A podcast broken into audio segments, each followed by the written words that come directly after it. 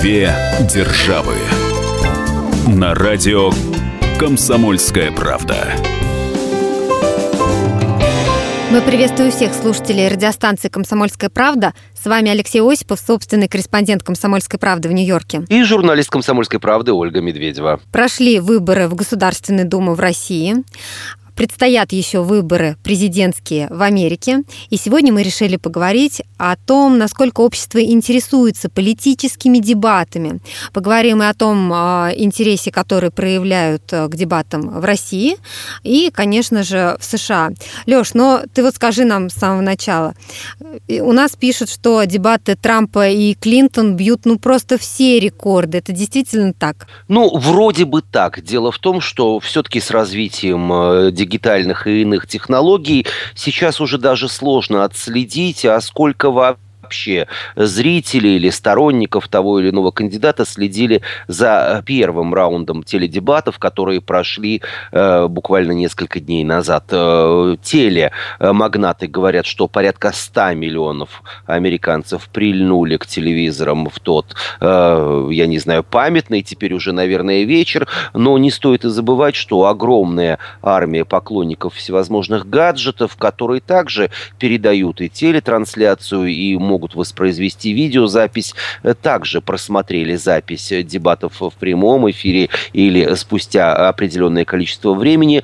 Плюс компания Twitter заявляет, что за твитами э, самых разных журналистов, представителей э, тех или иных партий, которые, по сути дела, в режиме реального времени выкладывали текстовые фото и короткие видеосообщения в те или иные социальные сети, следила также многомиллионная армия подписчиков. Но Э, в любом случае, если говорить то только о телезрителях, почти 100 миллионов американцев – это огромное количество. Ну, конечно. Но скажи, а какая реакция? Реакция уже известна и неоднократно обсуждалась.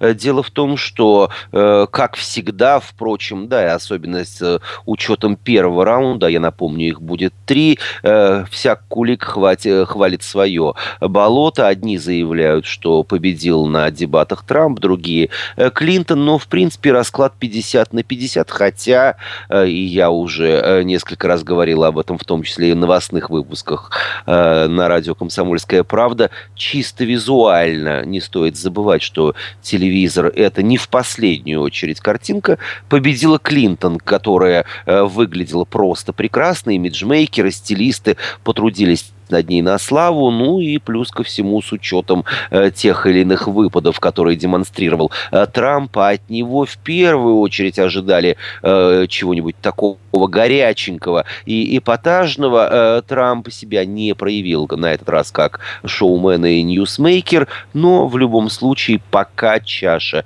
весов, а в последние несколько месяцев Клинтон и Трамп идут, э, что называется, ноздря в ноздрю, 50 э, на 50, и первый раунд ничего существенного на, в копилку того или иного кандидата пока не добавил. Ну вот ты заговорила о картинке. Я знаю от нашего корреспондента Елены Ченковой, которая ездила в Вашингтон а, и наблюдала за дебатами в кинотеатре. То есть вот э, расскажи нашим слушателям, потому что они себе не представляют эту картинку, что люди приходят в кинотеатр и смотрят дебаты. Ну, сегодня в кинотеатр можно прийти и увидеть все то, что происходит, например, на Международной космической станции. Опять же, 21 век э, с его э, различными средствами связи, скайпом, всевозможными видеостриминговыми процессорами позволяет это сделать все, что угодно. И, например, я сейчас немного отвлекусь от темы, если у вас нет возможности попасть попасть, например, в Метрополитен оперу чисто по географическим причинам вы живете, например, в Москве, а Анна Нетребко сегодня поет в Нью-Йорке. И вот э, всемирно известная э, оперная сцена предлагает вот такую своеобразную услугу, э, подписав договоры с сетью кинотеатров по всему миру, вы можете в определенный день и час прийти э, в ближайший к вашему дому кинотеатр, приобрести билет или э, получить э, какой-то бесплатный пригласитель действительно и увидеть происходящее на сцене в Нью-Йорке в режиме реального времени, но в своем родном городе. Качество, конечно, отменное, но ощущение неприсутствия для кого-то играет роль, а для кого-то, разумеется, не играет. Примерно та же ситуация и с дебатами. Дело в том, что происходили они в э, одном из университетских кампусов. Разумеется, количество гостей, количество журналистов было строго регламентировано, потому что зал сам по себе не может вместить всех желающих, да угу. и в конце концов определенного рода, э, скажем так, тишину и спокойствие необходимо было обеспечить. И вот кинотеатры договаривались с университетом, с э, дебатной комиссией, которая существует как отдельный, скажем так, орган, регламентирующий проведение вот этой части предвыборной кампании, и любой желающий мог э, зайти в э, ближайший или наиболее удобный для него кинотеатр, и опять же в режиме реального времени, не дома у телевизора, потому что, кстати, не все, далеко не все телеканалы получили или изъявили желание транслировать дебаты в прямом эфире, ну а тут еще и возможность купить, разумеется, э, стакан попкорна, банку колы и с удовольствием наблюдать это в режиме реального времени. Две державы на радио «Комсомольская правда». А ты сказал, что просто могут зайти и э, посмотреть. Означает ли это, что никаких билетов покупать не нужно? Все зависит от желания, от возможности каждого э, владельца кинотеатра. Одни, являясь сторонниками э, того или иного кандидата в президенты, предоставляют такую возможность бесплатно, поддерживая таким образом. Другие за это берут определенного рода деньги. Но в любом случае ряд американских телеканалов, которые есть в доме у каждого э, американца, имеющего телевизор или подписанного на услуги той или иной кабельной компании, э, была возможность совершенно бесплатно посмотреть эти дебаты дома у друзей, у знакомых по телевизору. Скажи, ну а вот кто вообще приходит смотреть эти дебаты? Э, приходит смотреть в зал, э, разумеется, избранные сторонники того или иного кандидата. Конечно же, это уже такая добрая американская традиция. Члены их семей, когда дебаты закончились, закончились и пошли уже титры, можно было увидеть, что на сцену поднялись и э, муж Клинтон, Билл Клинтон, и ее дочь Челси, и, и ее зять э, Марк Мизвинский.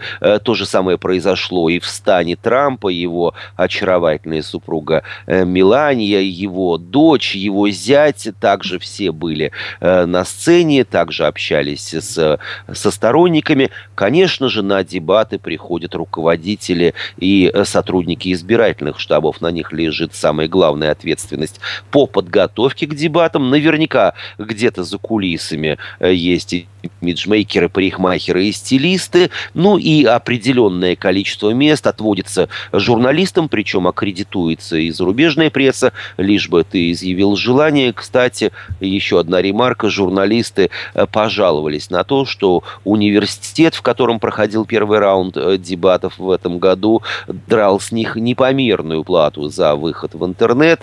200 долларов mm. буквально за несколько часов работы. Ничего Но себе. тут дело такое. Хочешь освещать, э, плати деньги. Если хочешь это делать каким-либо другим образом, ищи другого провайдера или вообще не аккредитуйся. Каков принцип проведения парламентских дебатов в России?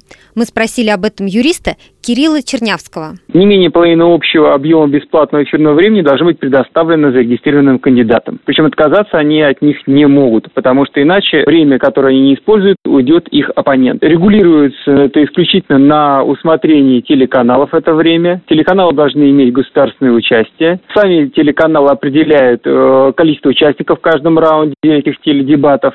Они могут там варьироваться от 4 до 7 человек. И э, сами определяют, в какой последовательности это будет исполняться. Предыдущие э, выборы это было неудобное время, когда люди либо спали, либо не работали. На сегодняшний день это установленный прайм-тайм. Значит, что э, на этих дебатах э, могут делать оппоненты? Собственно говоря, э, под дебатами подразумеваются два варианта. Либо дискуссия, либо круглый стол, где люди обсуждают между собой определенные э, значимые или, скажем так, острые вопросы. Естественно, время это бесплатное, оно предоставляется кандидатам за счет э, ЦИКа, и э, кандидаты за него не платят. Мы сейчас прервемся на несколько минут. Впереди у нас реклама, выпуск новостей. Говорим мы сегодня о том, как общество реагирует на политические дебаты в России и в США. Вернемся через пару минут и продолжим наш разговор. Две державы.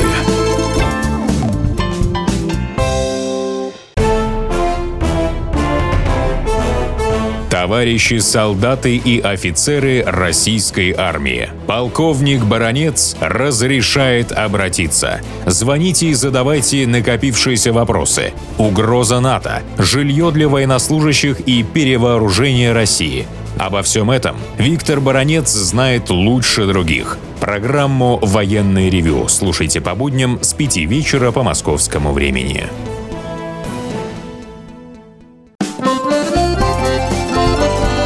Две державы. На радио «Комсомольская правда». С вами Алексей Осипов, Ольга Медведева, и говорим мы сегодня о том, как общество реагирует на теледебаты в России и в США. Леш, ну вот здесь Левада-центр по итогам дебатов, которые были в России, дал следующую статистику. Более половины россиян, 57%, вообще не видели предвыборных теледебатов. И лишь 18 признались, что эти дебаты могут оказать существенное влияние на их решение в том, за кого они будут голосовать. Проводили это все за неделю до выборов э, в Госдуму. Опрошенные Левада-центром считают, что убедительнее всего на дебатах выступили представители «Единой России» и ЛДПР. Но это вот, видимо, те 18%, которые, в общем-то, все это э, и смотрели. Почему э, у нас не такой интерес, скажем, к теледебатам, как в Америке? Связано ли это с тем, что у вас это более ярко или там, ну, как-то уже исторически так сложилось, что теледебаты, да, это часть предвыборной гонки? Есть все-таки некоторая разница между теледебатами различных уровней. В Америке повышенный или особый интерес отмечен к дебатам президентским, то есть когда участвуют главные кандидаты на главный пост в Белом доме. Если же речь идет о выборах в Конгресс, Сенат, губернаторах штата, то, конечно, интерес гораздо ниже. Но вот приведенная тобой статистика, она, в общем, так или иначе э, имплементируется и на Америку, хоть мы и говорим о совершенно разных уровнях в плане того, что а на кого в принципе обращены теледебаты. Дело в том, что э, в, сейчас на выборах президента США э, сложилась примерно такая ситуация. 40% избирателей точно уверены в том, что они отдадут свой голос за Клинтон, за демократов, 40% э, уверены в том, что отдадут голос за Трампа, за республиканцев, и 20% совершенно нормальная ситуация. Люди, избиратели пока не определились. Так вот, теледебаты в Америке традиционно э, фокусируют свое внимание как раз вот на этих э, пока еще не примкнувших ни к какому лагерю избирателей. Именно на них, именно на вот у Левада-центра 17%, но не суть важно. Именно 20% каждый голос может решить судьбу того или иного кандидата и, в конце концов, судьбу всей Америки, по крайней мере, на ближайшие 4 года. Поэтому э, теледебаты э, традиционно и совершенно разумно э, с точки зрения политологов и организаторов предвыборной кампании проводятся под закат ее. Напомню, что выборы президентские э, в Америке пройдут в самом начале ноября, то есть до них осталось совсем немного времени, и, соответственно, теледебаты – это как раз тот самый главный элемент, который и может э, решить исход сражения.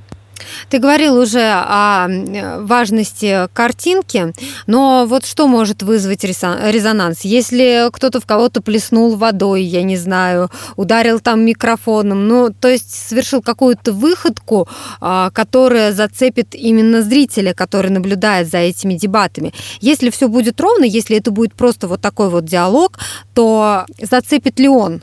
А диалог ведь, Оля, может быть на самых э, разных тонах. В конце концов, э, одной и той же интонации, но правильным или определенным набором слов можно полностью разгромить противника. Ну, в Америке все же уже устоявшаяся, скажем так, э, демократия и организация дебатов и отношения к политическим противникам также э, получили или образовали свой этический кодекс, и сложно представить, чтобы на теледебатах э, сегодня, завтра или четыре года назад кто-то из кандидатов в президенты плеснул в своего оппонента водой. Это стоило бы ему карьеры. Но какое-то громкое заявление, какие-то обвинения в адрес конкурента, это может э, решить э, многое и э, либо стоить человеку политической карьеры, либо вознести его на вершину политического Олимпа. Но вот, кстати, по поводу картинки, которая принципиально важна.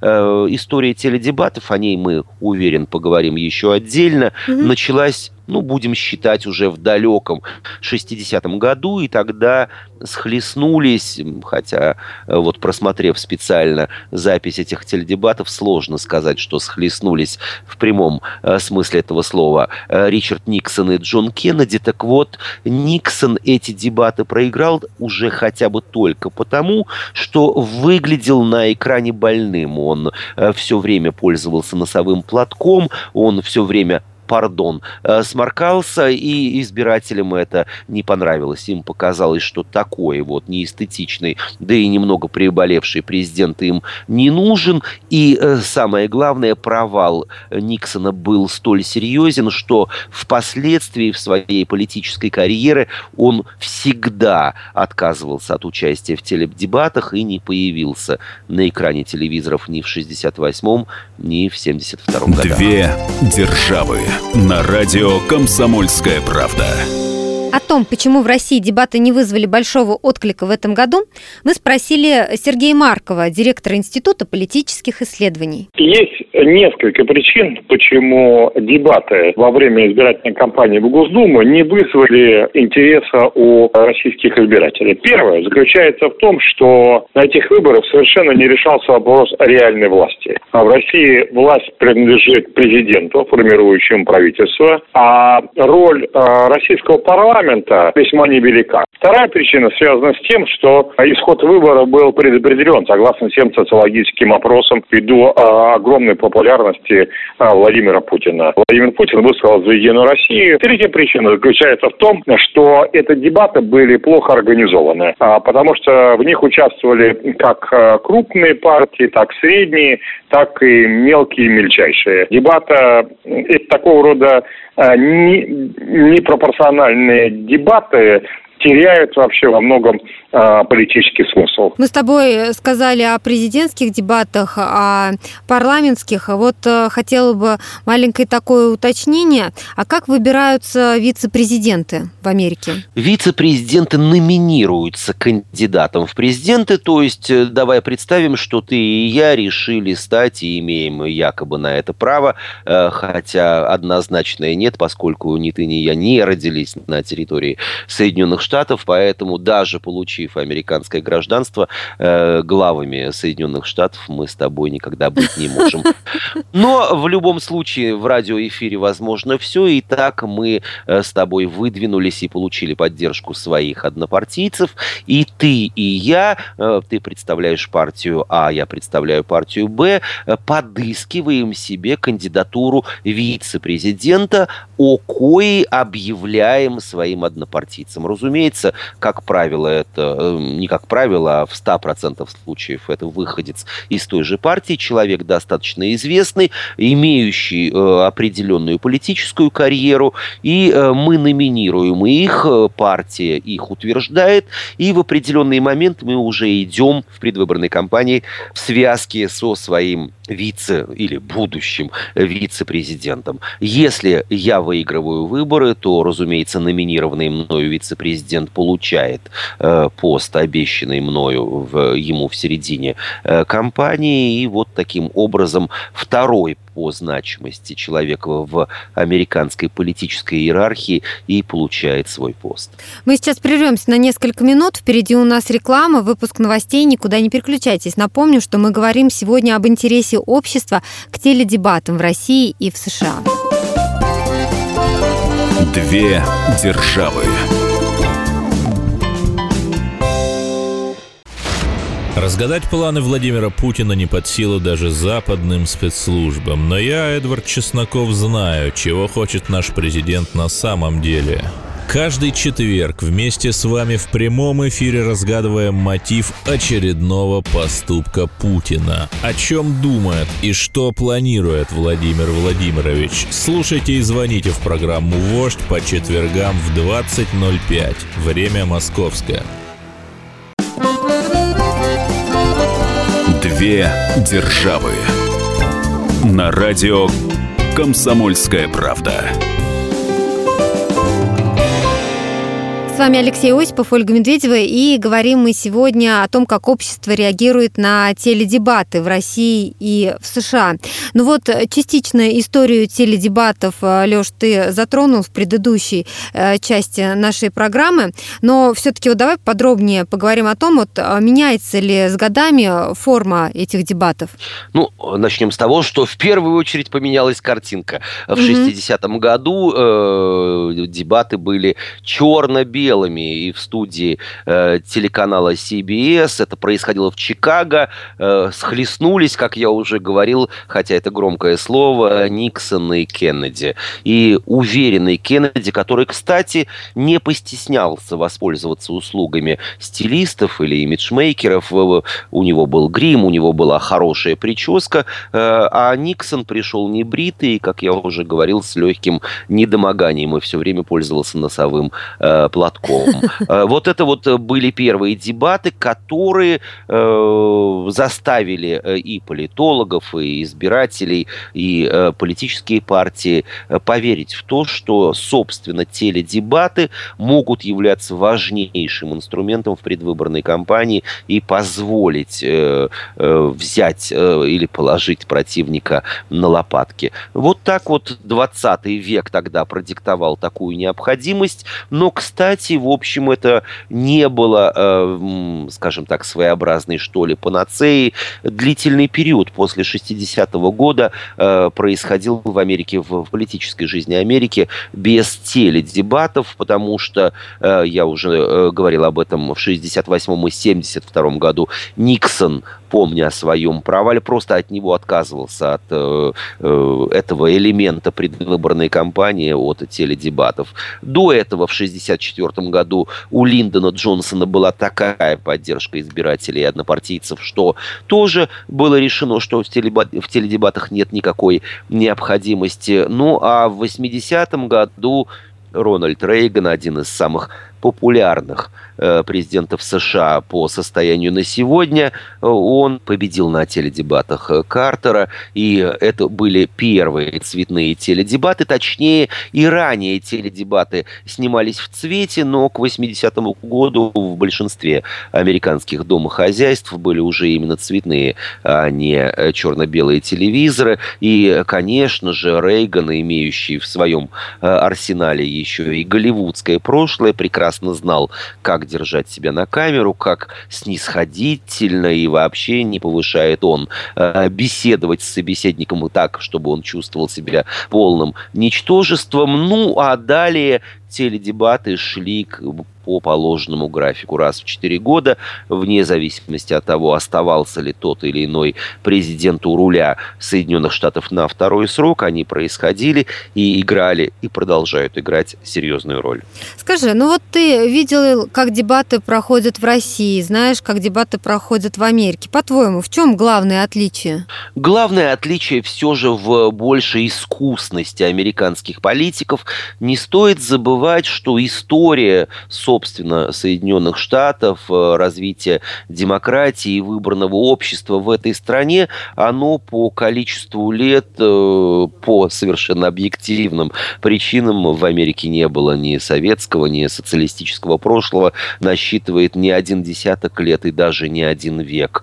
Политика здесь, профессия, законы отработаны в, до, э, скажем так, блеска. В России все только начинается, поэтому в Америке с одной стороны, теледебаты смотреть несколько утомительно, ты точно не ждешь там каких-либо, ну, не, не цирковых, а, скажем так, театральных сюрпризов, о которых мы уже с тобой говорили. Это, я не знаю, облить соперника угу. водой, вцепиться ему в волосы. А сколько и... они по продолжительности? 90 минут. Причем это 90... фиксированное время, да? Это фиксированное время, 90 минут, каждый раунд теледебатов. Причем замечу, что нон-стоп, нет никаких никаких ни рекламных, ни новостных, ни иных пауз. Э, два кандидата выходят на сцену, ну, разумеется, здороваются с ведущим или, как принято говорить здесь, модератором, э, который задает вопросы, следит за временем, прощается в прямом эфире и с кандидатами, и с телезрителями. 90 минут их нужно выдержать, их нужно отстоять, потому что и Клинтон, и Трамп э, по крайней мере, на первом раунде теледебатов этой предвыборной кампании стояли. Кстати, еще одна маленькая хитрость, о которой э, говорили журналисты. Дело в том, что Трамп гораздо выше Клинтон по росту, и для того, чтобы они смотрелись одинаково на сцене, чтобы никто не, не глядел друг на а, друга чтобы они выглядели на одном уровне. На одном уровне, да. Для нее э, трибуну э, соорудили со специальной подставкой ставкой. То есть, зайдя за эту трибуну, за трибуну оратора, Клинтон еще и повысилась в росте, у нее увеличился визуальный рост, и все смотрелось очень здорово. Две державы на радио «Комсомольская правда». По поводу картинки, кстати, немаловажный вариант, ведь э, не только внешний вид, но и форма одежды играет роль. Клинтон вышла на дебаты, на первый раунд в ярко-красном, модном, стильном кра- mm-hmm. брючном костюме. И, разумеется, э, камера, что называется, ее полюбила, да и зрительский взгляд чаще всего останавливался именно на этом красном пятне. А вот э, Трамп выглядел, скажем так, ну, если не модно, то, по крайней мере, заштатно. Да и синий галстук, который, синий цвет не является фирменным цветом э, республиканцев, к лагерю которых принадлежит Трамп, также вызвал некоторое недоумение. Видимо, все же э, его э, политические советники сконцентрировались в первую очередь на поведении, чтобы не было никакого эпатажа, чтобы не было излишне эмоциональных заявлений, Чтобы не было э, какой-то открытой вербальной борьбы с противником. Кстати, не стоит забывать, что все же противником была для Трампа женщина, а вот о внешнем виде они позаботились мало. По-моему, это явный проигрыш. Но впереди еще несколько раундов. Да, это так. Но ну, а я напомню, что в России перед выборами президента политические дебаты практически не практикуются. Впервые отказался от дебатов э, Борис Ельцин во время избирательной кампании 96 года. Ну а потом Владимир Путин и Дмитрий Медведев а, поступали также. Лёш, и все-таки, когда происходят выборы в России, вот американцам вообще это интересно? Они следят а, так, как следим за выборами мы в Америке?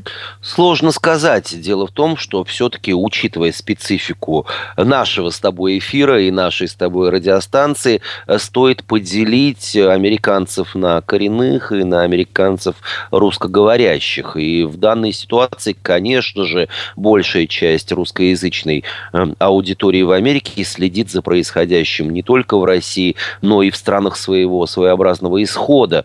Выходцы из Украины следят все за тем, что происходит в Киеве, э, казахи за тем, что происходит в Астане и так далее, и так далее.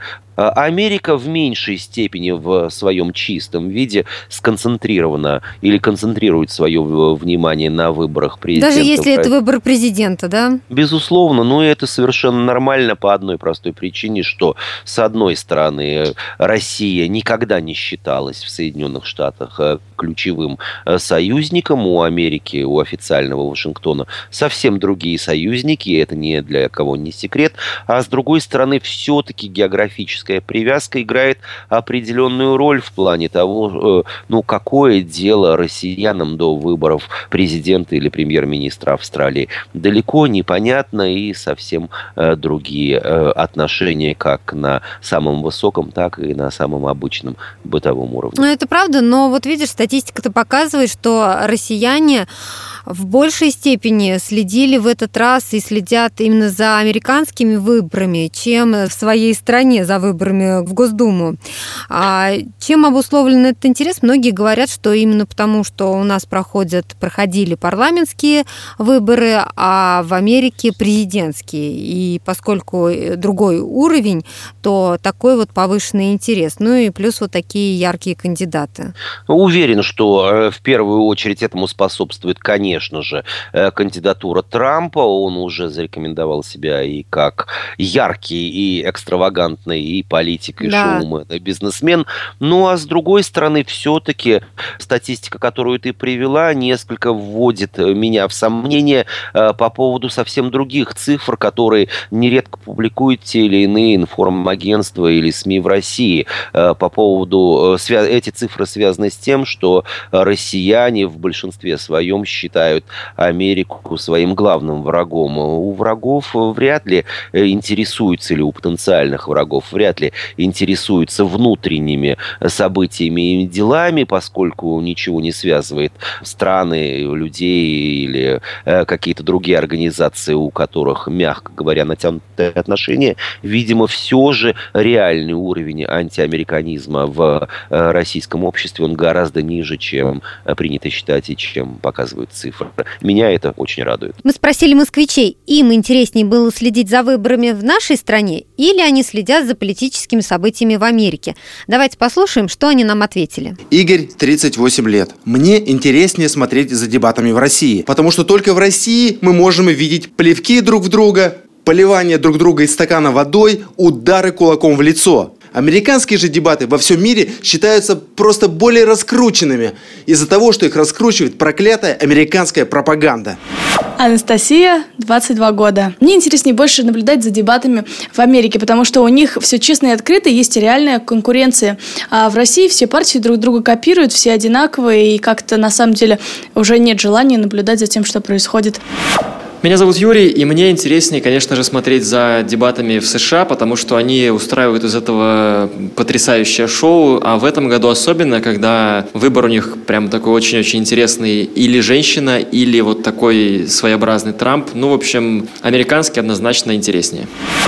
Оксана 30 лет. Я не слежу за дебатами в Америке, потому что это другая страна, и в моей жизни мало что поменяется от того, что выиграет там Клинтон или Трамп. Я не понимаю, зачем мне это смотреть, и новости из США у меня не вызывают никакого интереса.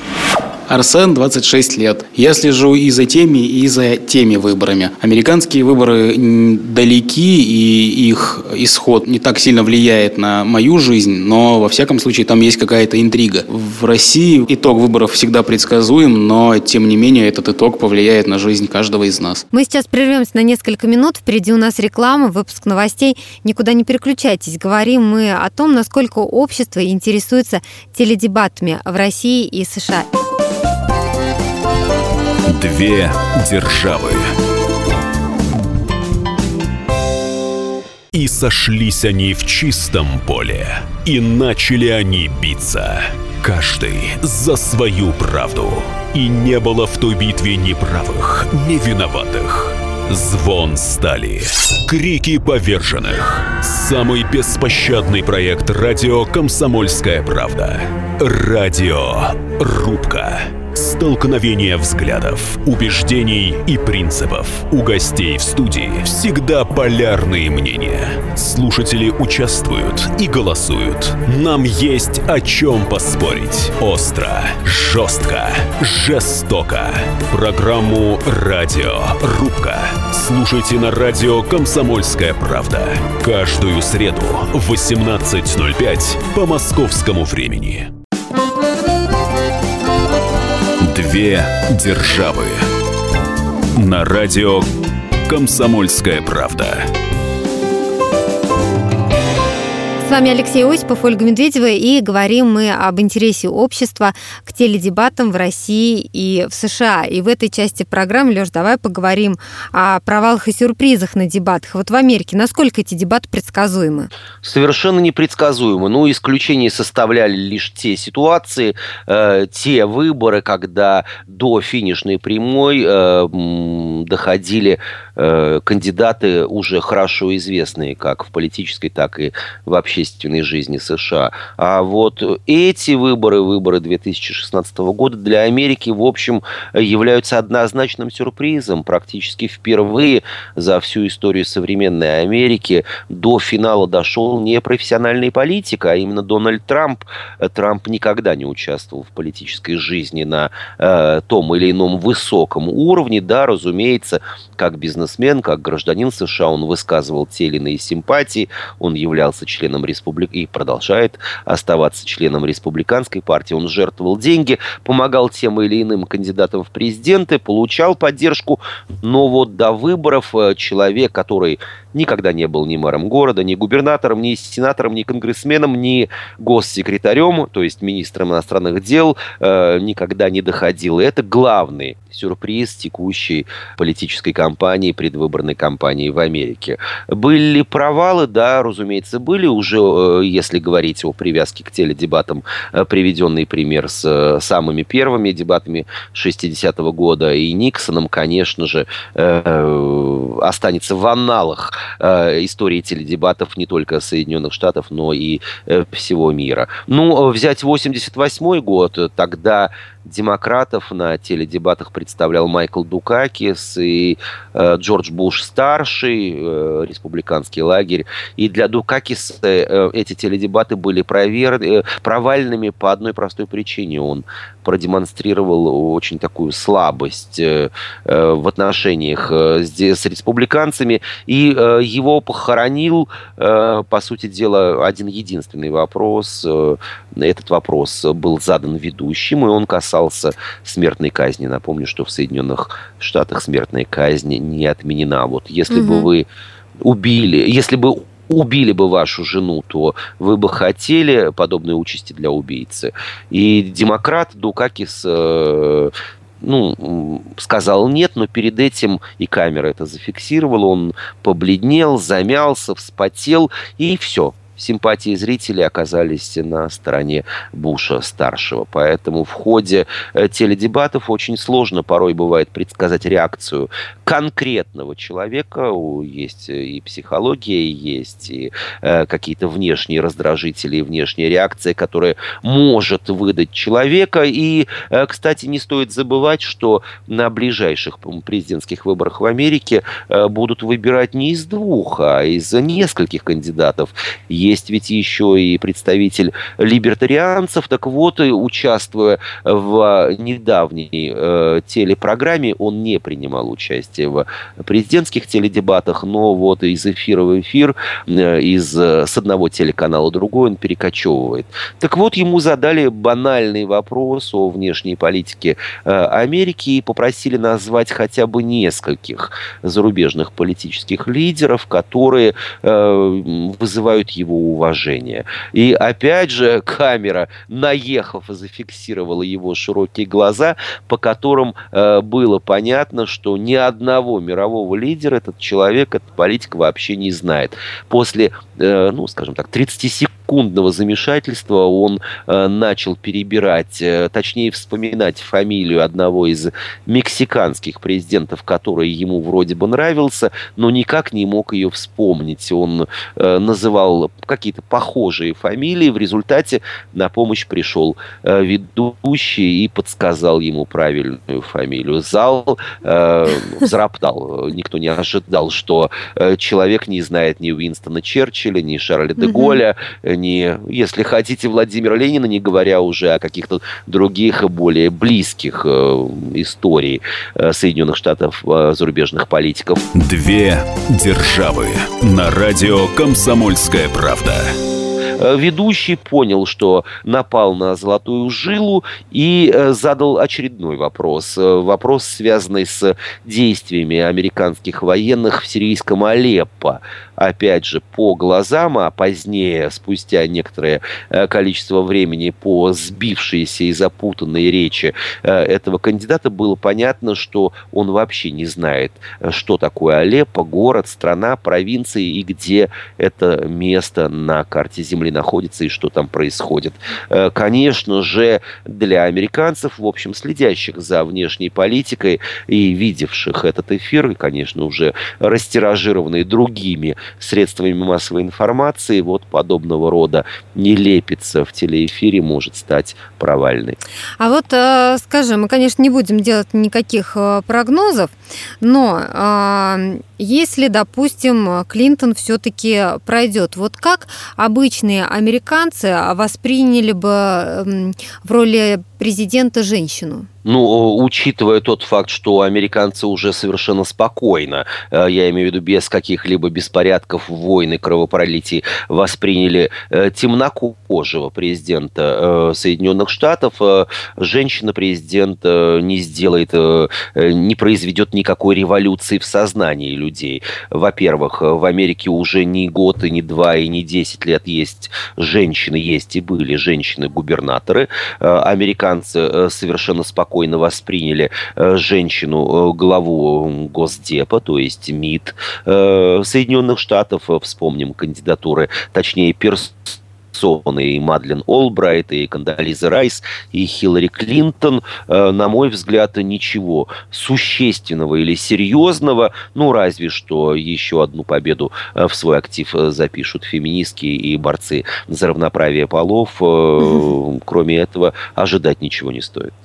Ну и давай в заключении ты расскажешь нам, чего же ждут от следующих раундов американцы. Ровно того, э, чего они ожидали от э, первого раунда. Во-первых, э, короткая справка. Всего таких раундов три. Один уже прошел, впереди еще два. Я имею в виду дебатов кандидатов в президенты. Они проходят в разных частях Америки. Ну, этому есть объяснение. Конечно же, удобно приехать в определенный город и встретиться там со своими избирателями. Э, это выгодно и телекомпаниям, которые организуют э, подобного рода мероприятия. Но на деле теледебатов будет шесть. Дело в том, что э, вице-президенты, точнее кандидаты или номинанты вице-президенты также проводят теледебаты, и эти теледебаты отдельные от кандидатов в президент. Они играют, ну, скажем так, второстепенную роль, но в любом случае могут э, привлечь на свою сторону и определенное количество зрителей, и определенное количество избирателей. Впереди еще два раунда, и ожидают э, все же больше от э, Трампа, нежели от Клинтон. Слишком уж веселый, слишком уж непредсказуемый, слишком слишком уж громкой была его предвыборная кампания, его заявление, Ну а сейчас ты пока говоришь, поведение. что он довольно сдержан. Да, но, скорее всего, это был результат работы с ним или работы над ним политтехнологов, представителей его штаба. Кто знает, вполне возможно, что ко второму или третьему раунду они разработают совсем другую манеру поведения, совсем другую совсем другие слова и совсем другие заявления. Но, кстати, все же э, на эпатажность не все можно списать или, наоборот, э, на нее не стоит ставить. Э, политтехнологи уже давно говорят о том, что дебаты – это в первую очередь подготовка, и подготовка долгая. И было видно, что на теледебатах этого года под номером один Клинтон готовилась не день и не два. Она подтвердила это в ходе собственно, теледебатов, когда Трамп упрекнул ее в том, что в последние две недели она вообще не ездит по стране, не встречается с избирателями, а он покичился тем, что делает это практически ежедневно, Клинтон ответила, я готовилась к дебатам, я к ним подготовилась хорошо, и э, правды ради, так оно и было на самом деле. Ну что, я напомню, говорили мы сегодня о теледебатах в России и в США. Весь архив наших программ вы найдете на нашем сайте fm.kp.ru. Ищите нас также в социальных сетях, в Фейсбуке, ВКонтакте, в Одноклассниках. С вами были Алексей Осипов, Ольга Медведева. Услышимся через неделю. Две державы. Каждую субботу с 16 до 17 часов на радиостанции «Комсомольская правда» я, Леонид Альшанский, почетный адвокат России, веду передачу «Народный адвокат» и отвечаю на ваши вопросы по проблемам административного права, ГАИ, таможенник, пограничник, гражданского права, дачной амнистии, земельных отношений, обманы страховых компаний. Обо всем этом вы услышите в наших передачах каждую субботу с 16 до 17 часов.